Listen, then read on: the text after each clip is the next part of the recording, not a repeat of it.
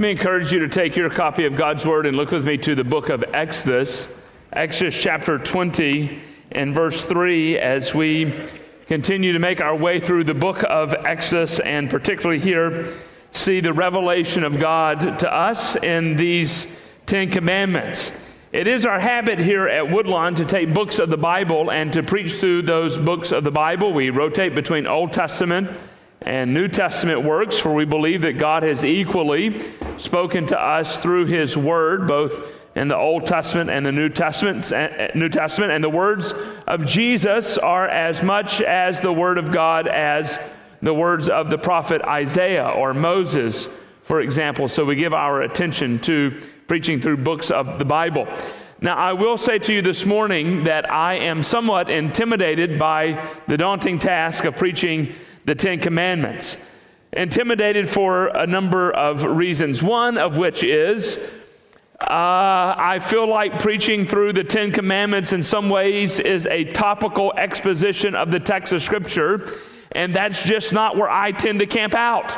It's somewhat difficult in my mind uh, to think in these ways. I'm used to taking a paragraph of a New Testament and preaching through that, or a entire narrative in the Old Testament and preaching through that. So you pray for me as we make our journey through the Ten Commandments. I joked with a friend the other day and said, "Listen, I'm going to give this a try, but if I get to ten, if I get to commandment number three and quit, you'll know exactly why." Okay. This commandment here, commandment number one, serves in so many ways as a foundational principle in the entire heart and narrative of the life of ancient Israel. Commandment number one is going to lay for us a theology of worship, while commandment number two is going to lay for us a practical application of worship. Commandment number one do not worship any other gods beside Yahweh. Commandment number two is going to give us some practical ways not to worship Yahweh, our great God and King, as defined in the text of Scripture. Israel spent more than 400 years in Egypt. Now, there are a number of problems that arise for ancient Israel as she spent time down in, in Egypt. One of those problems is as you can rightly understand, Israel's temptation to adopt the worldview of Egypt. Egypt operated with a polytheistic culture. They had a multitude of gods. In fact, you might remember as we made our way through those plague narratives, I pointed out on several different occasions how many believe that each of those plague narratives was in some measurable way directly striking at the heart of one of the gods ancient Egypt worshiped. For example, the first plague, the Nile was turned into blood. That, that plague is often associated with the goddess Hapi, H A P I, pronounced as you and I say the word happy, happy. This goddess was linked to the Nile and its annual flooding. What was God doing if indeed striking at the heart of this pagan culture in their worship of a multitude of gods? What was, what was Yahweh declaring? Who is God of the now, Hapi or Yahweh? Yahweh. Thank you, buddy. We see plague number two, the goddess Heket who is depicted with a frog's head is sometimes connected with the plague of frogs. We get toward the end of these plague narratives in darkness. Ra was the sun god, indirectly challenged by the plague of darkness. And it would appear that in total, what God is doing and reigning supreme over these various gods is reminding ancient Israel of exactly who he is. And now we come to this wilderness journey. Israel has now left the plains of Egypt. They're now over in the wilderness. They're headed toward the promised land that God had given to them. And here God is going to pause with the nation of Israel and formulate a covenant with him with them a unique relationship between Yahweh and his people. In forging this covenant with his people, the first stipulation that God would require of his people is that they reject all other gods and only accept him as supreme. Thus, we read these words, seven words in Hebrew, as the first words of the first commandment. Exodus chapter 20, verse 3. You shall have no other gods before me. Seven straightforward, simple words in Hebrew stated in the negative, and they mean to keep or to refrain from having a relationship with. You can see it in a positive way keep, or in a negative way, do not refrain from having any other relationship with. Now, this word in your English Bibles, if you'll look back to verse 3, you shall have. You shall have is a Hebrew word that we get our to be word from. It's, it's a verb to be, haya and you see an imperfect form of it here in this passage of Scripture you shall have no other. But it's interesting to see how this word is used and developed in the Old Testament. For example, one of the ways in which this verb is used is in the relationship of marriage. This word is used in the relationship of marriage, of defining what marriage is. Marriage is indeed the having of another, or the keeping of another, or the refraining from having any other other than one. So you can understand why this word would be used in the Hebrew Bible to define that marriage relationship. Let's look at two examples just real quickly with me. Turning your Bibles to the book of Leviticus, Leviticus chapter 21. Leviticus chapter 21, here is a passage of scripture that is part of the law code, the extended law code of God to, to Moses, to the people. And here God is going to have something to say about this marriage relationship. Leviticus chapter 21, verse 3. Leviticus 21, verse 3. Or his virgin sister who is near to him because she has, do you see this next word? She has had no husband. The use of this word to become, to have, to keep. This is what God is declaring for the nation of Israel. They shall have, they shall keep no other God besides Yahweh. Used in the context of defining marriage relationships. Turn just one more book of the Bible over and let's look in De- Deuteronomy chapter 24. Not one more book, two, sorry. Deuteronomy chapter 24.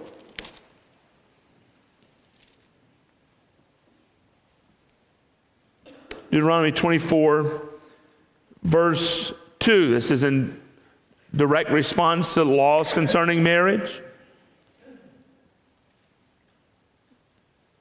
Verse 2 And if she goes, and here's the word again, and becomes another man's wife. Use an covenant relationship of marriage, of becoming, or of, of having, or, or keeping. But what's interesting is how the use of this word would not only be used to describe that covenant relationship between one man and one woman, this word would also be used in God's reflection of his covenant relationship with all of Israel, with the entirety of God's people. Look with me in 2 Samuel chapter 7. 2 Samuel chapter 7, you'll see the use of this word as God is reflecting on this covenant relationship between himself and the nation of Israel. 2 Samuel chapter 7. 2 Samuel chapter 7 verse 24.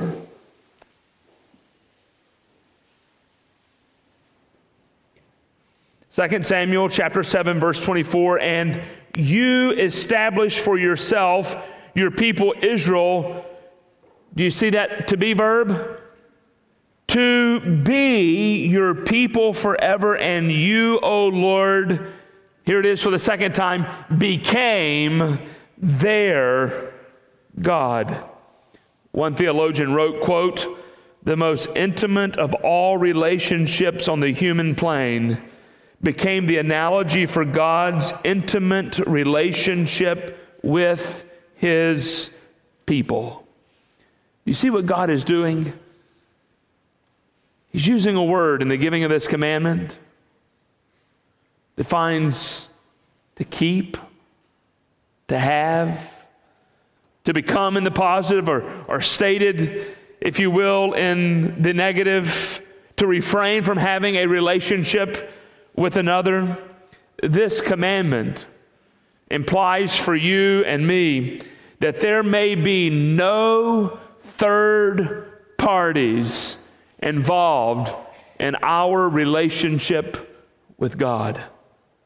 God isn't interested in you and him and another.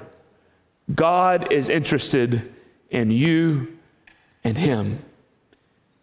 Us and him. God is interested in you and I as his covenant people having only one God. God is interested in you and I operating with a, with a heart, with a disposition set to, to say, I will have no other. This is what God means in the giving of this first commandment. You shall have no other gods before me. Now, most of your Bibles indeed translates the end of verse 3 as before me. But literally in the Hebrew, what the Lord says is, You shall have no other gods before my face. That's a reference to the totality of who God is. In fact, this word face is going to be used in numerous passages throughout the Old Testament. But ultimately, I believe this is what God is capturing in this, in this use of this word panim. You shall have no other God before my face. Men may be able to evade the eyes of another man. You can look away, friend. You can turn away. But you and I will not be able to escape the notice of God while paying homage to another. Sometimes with your kids, you want to get their attention, do you not? You can do that in a variety of different ways. But I found it very effective in my house. If I can take them and pull them in really close and look at them face to face. What am I articulating? One thing I'm articulating is to say to them, I want to minimize any potential distractions that I might have in communicating with you. For those of you who sit on the back row, for example, you have much more of a distraction in my communication to you than the people down here on the front. by the way, this is why my wife has to sit on the front row. She's so easily distracted.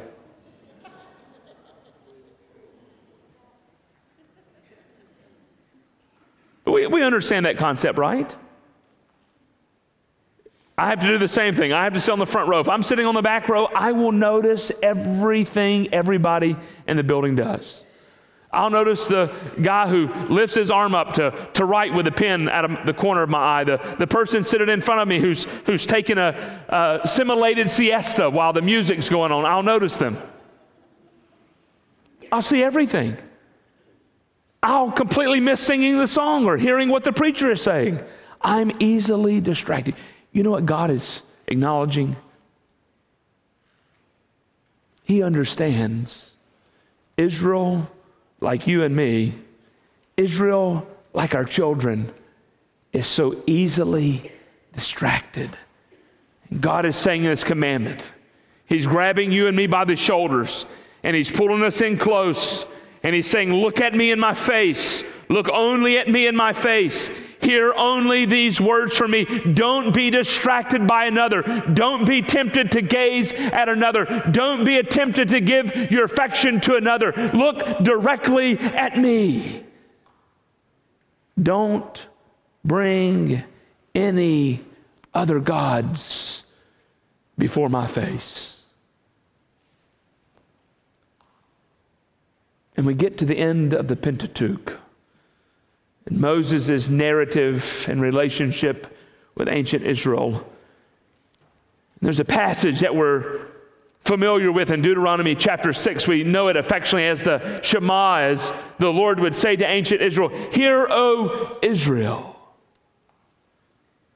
I can't help but think as Brother Moses is getting toward the end of, of his leadership in the life of the nation of Israel, as he's penning these words from the Lord, that what God is saying back to the nation of Israel, in summary, is what he has now said to them twice in the giving of the Ten Commandments. Hear these words from Deuteronomy chapter 6, verses 4, 5, and 6. Hear, O Israel the Lord our God. Your Bibles and my Bible, many of them translates it, the Lord is one. And for sure, that's indeed a fair translation. In fact, as, as we get to the New Testament, uh, we know that when Jesus quotes from the Shema, having been asked what is the greatest commandment in all the world, he quotes from the Shema. Jesus gives us not the Hebrew translation of the Old Testament, Jesus gives us the Septuagint.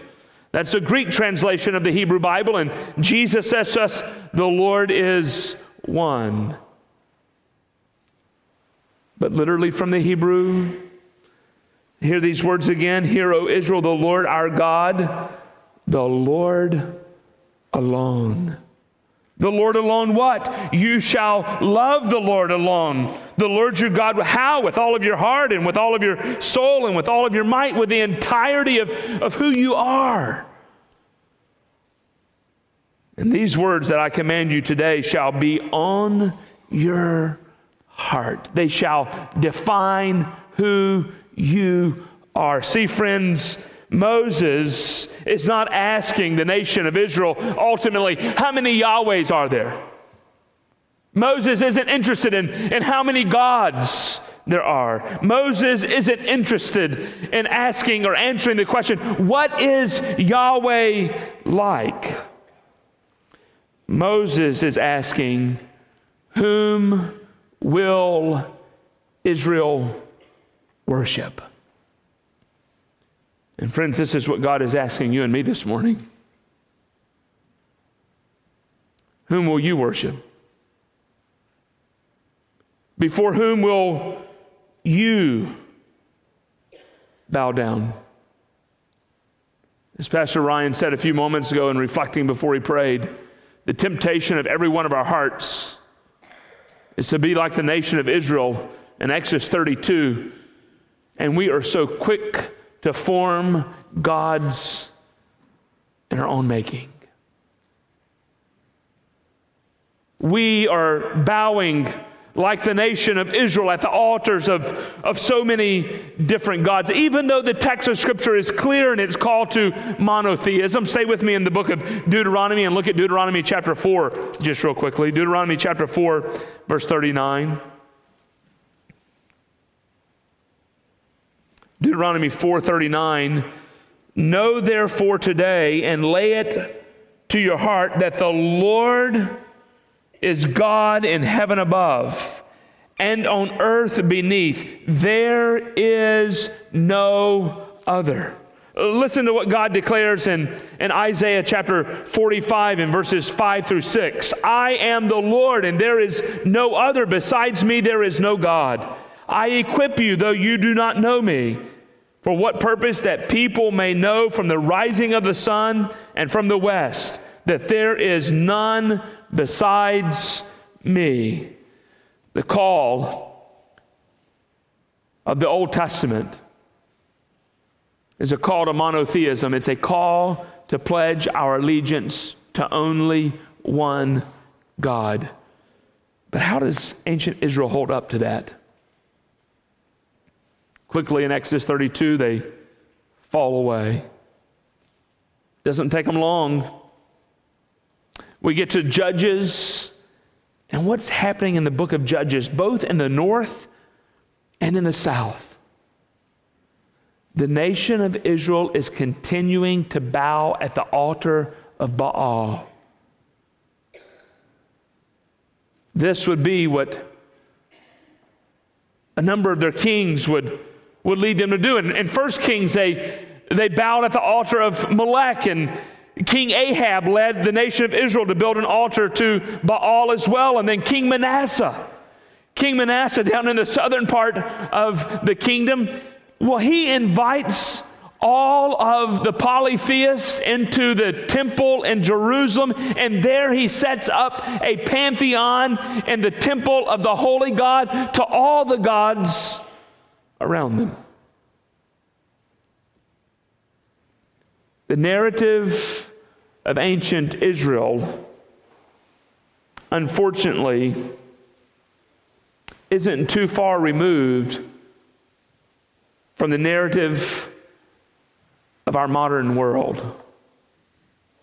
The narrative of ancient Israel is not too far removed from the narrative of my life.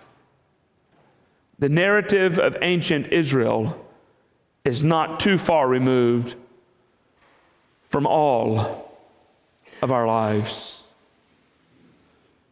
To what altar are we bowing? We bow at the altar of materialism. We live in a culture that often values wealth, success, possessions.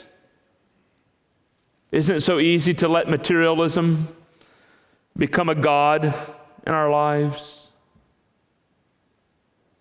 We spend the majority of our adult lives pursuing, pursuing wealth and an accumulation of possessions. For what purpose? So that at some defined time in our lives we might retire and live comfortably. Now, is there anything wrong in and of itself of being wise with our funds and our monies? No.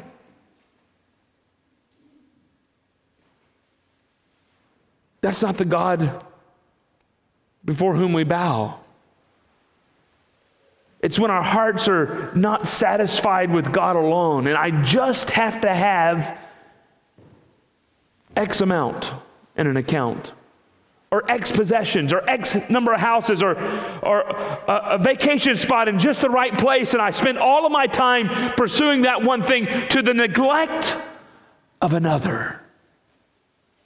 That's bowing at the altar of materialism. We bow to the God of approval. We spend way too much time far too concerned about what other people think about us and not what God thinks about us. It controls too many of our lives and the way we dress.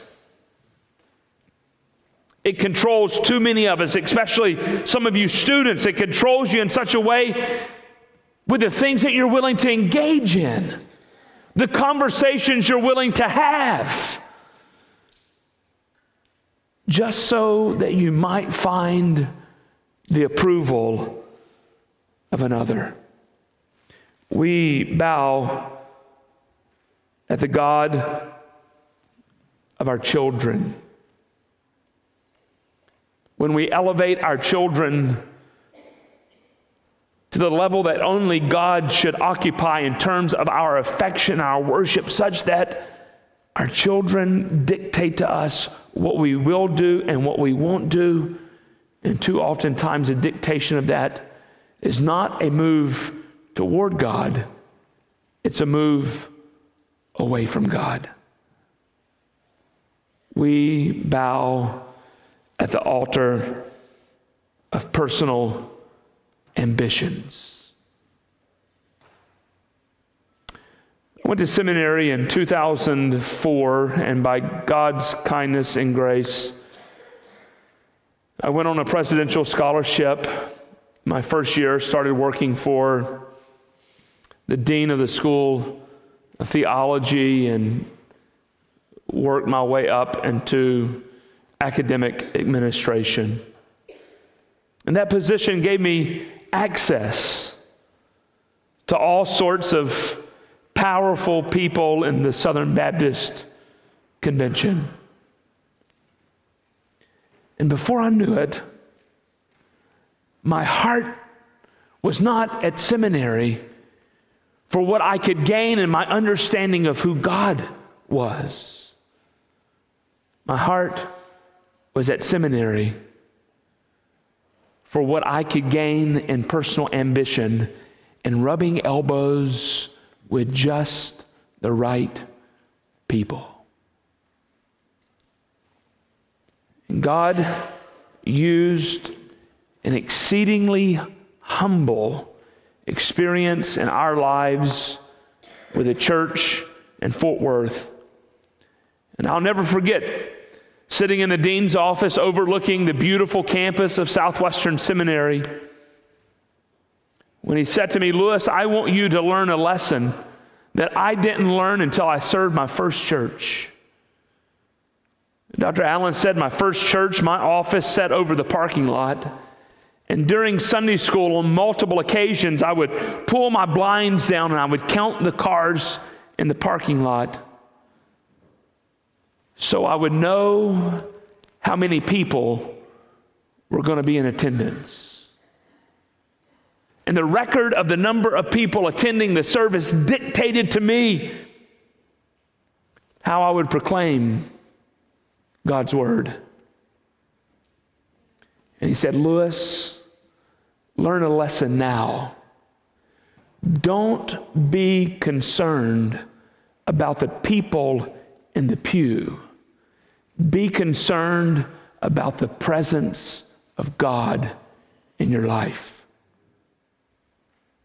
And friends, whether pastor, lawyer, teacher, stay at home mom, engineer, the fact of the matter is, every one of us share in a same heart. A heart left unchecked, uncontrolled, will always lead us down a path not toward God, but away from God. For too many of us, we're bowing at the altar of personal ambition. And yet we hear that loud, booming voice of God. Don't do it. You shall not have. Don't bring any of that before my face. God is saying, don't bring any of that into my house.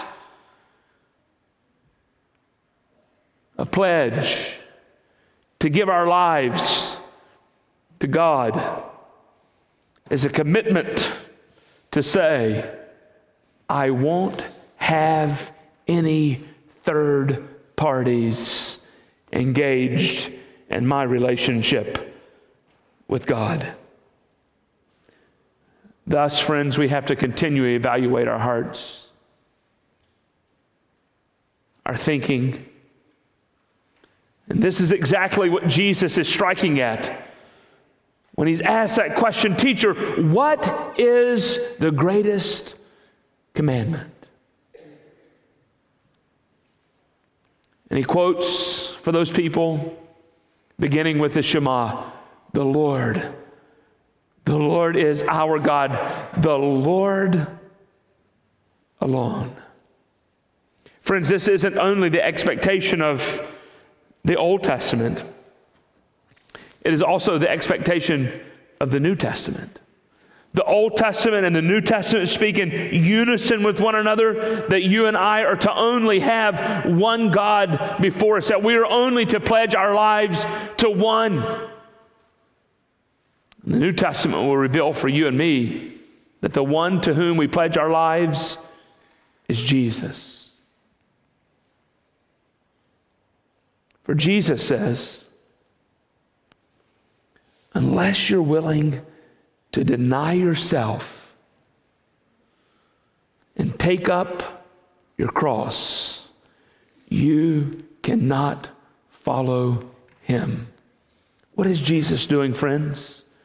Jesus, in that statement, is acknowledging what God had already communicated in the Ten Commandments and throughout the Old Testament. There is only one to whom we should pledge our lives. You remember when Jesus was tempted in the wilderness by Satan?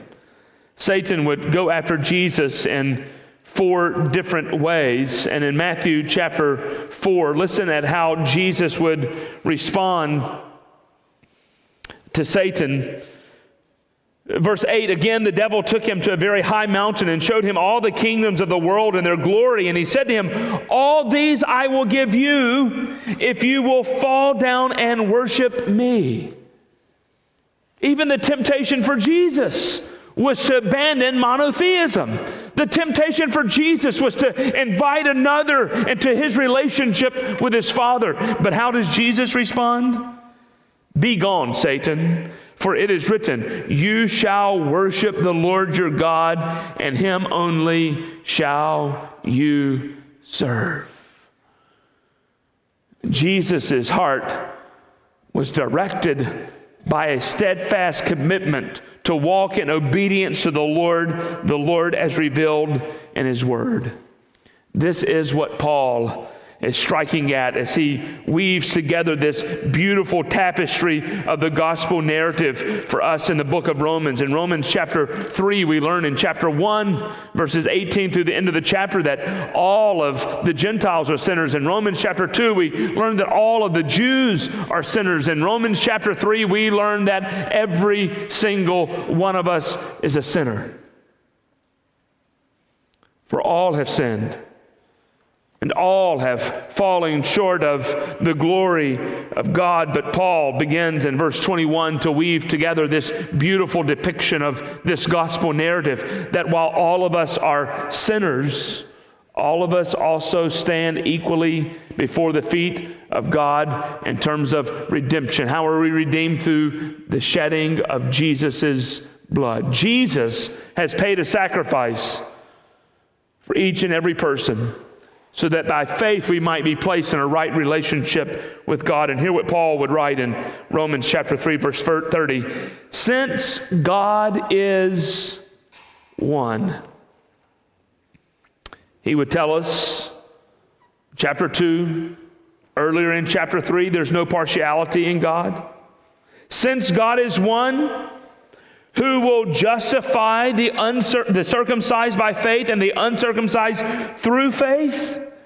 Do we then overthrow the law by this faith? By no means. What is God showing us? That even in his administration of salvation, God is functioning as one. There's no distinction between the will of God and the work of Christ and the witness of the Spirit in salvation. No, they're working in one direction. What is that one direction? Providing salvation to all people. How? By faith and through faith. And we worship Jesus and Jesus alone. Why? Because Jesus is sovereign over all things. This is what he would declare in Matthew chapter 11. The very end of Matthew chapter 11, as he compassionately calls his followers to, to come to him and to place all of their their cares and their sorrows at his feet. He does so because he stands as a sovereign. Listen to what he says. And all things have been handed over to me by my Father, and no one knows the Son except the Father, and no one knows the Father except the Son, and anyone to whom the Son chooses to reveal him. Jesus is sovereign over all. Jesus created all things. Colossians chapter 1, verses 15 and 7 For through him and by him, Paul declares, have all things been created. Jesus is even called Lord. Both in Acts and in Romans, the way in which one is redeemed is by confessing Jesus as who? Lord. An acknowledgement that Jesus himself is God. And then Paul would write for you and me that beautiful hymn in Philippians chapter 2, verses 9 through 11.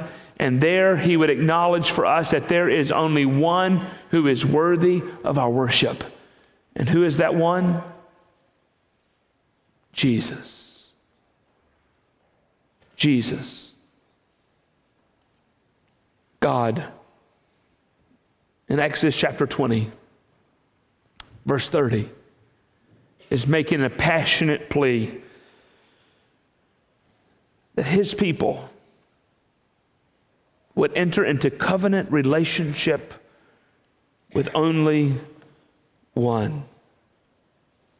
Each of us have a temptation to place worldly pursuits and material possessions or even personal desires ahead of our relationship with God. That temptation, friends, will be as strong when you leave this building today as it was as when you came in because that temptation is ever before us. But how do we fight that temptation? How do we avoid that temptation? How do we make sure that that temptation does not lead us into sin? The writer of Hebrews would say it best Hebrews chapter 12, verses 1 and 2 laying aside all those sins that so easily cling to us and, and weigh us down. Lay it aside and do what? Look to Jesus, who is the author and finisher of our faith. Would you look to Christ this morning, friend? Would you look to Christ and Christ alone?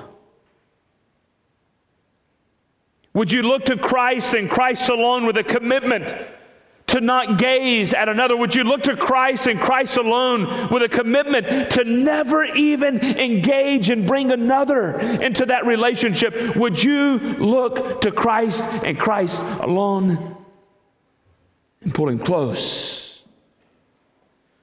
Into your face. Let's pray. God, we thank you for the grace that you've extended to us through Christ. And we acknowledge this morning, Lord, that in so many ways we too fall short of this command to pledge our lives to you and you alone, to worship you and you alone. God, we would ask this morning that by your Spirit, you would forgive us those many times in which we so easily and quickly bow before the altar of another. And would you steady our hearts?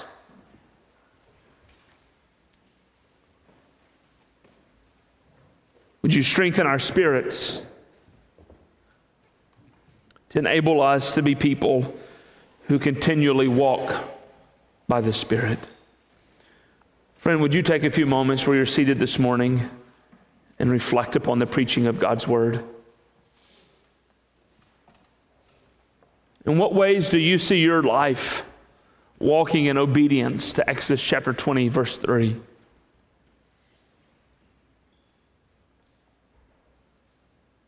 In what ways do you delight in worshiping God and God alone? In what ways do you see your life being lived out in that pursuit?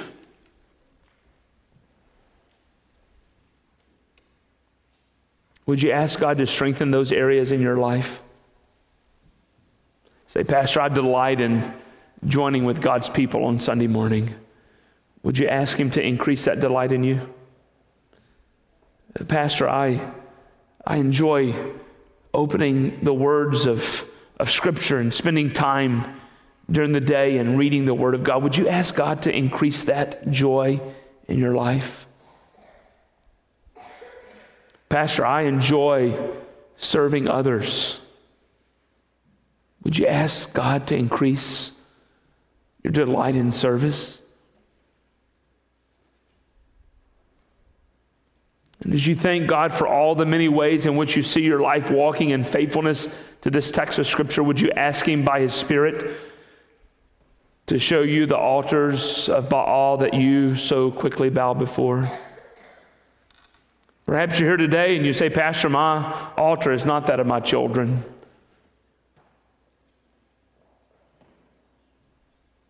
But perhaps it's lust. Would you ask God by His Spirit to show you those areas in your life where you're so willing to bring in another?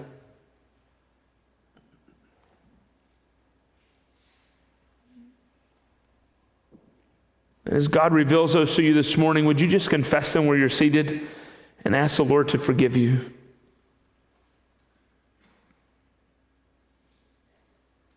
Friend, we would want you to know this morning that you can never walk in right relationship with God in this way if you've never trusted in Christ. And perhaps you're here today and you, you acknowledge my life is one big battle with a multitude of, of gods. And the reason that is true is because you've never bowed before the altar of Christ, confessing Him as Lord. Would you turn from your sin today and trust in Christ where you're seated? The scripture says, Whosoever shall call on the name of the Lord shall be saved. You can acknowledge today that Jesus is Lord. And the Bible says, in doing so, you'll be saved. In just a few moments, friends, we're going to stand and corporately respond to the preaching of God's word by singing together in Christ alone. Friend, as we sing that hymn together, if you have questions about what it means to trust in Christ, myself and Pastor Travis will be standing down front. It'd be completely appropriate and fine for you to come forward and speak to one of us, but you don't have to come forward and speak to one of us, friend. Please feel free to turn to someone seated next to you. There are plenty of God honoring, Bible believing Christians that would delight in sharing with you how you can trust in Christ. Secondly, maybe you'd like one of us just to pray with you that the truths of this text might indeed resonate in your heart and your mind, we would delight in shepherding your heart by praying for you today. And thirdly, maybe God has impressed it upon your heart that this is a congregation in which you need to be connected to live out your life on mission with Christ. This would be an opportunity for you to express your interest in being part of this faith family. God, as we stand now and respond to you, we ask that our response might be pleasing. We pray in Jesus' name. Amen. Would you stand with me as we sing?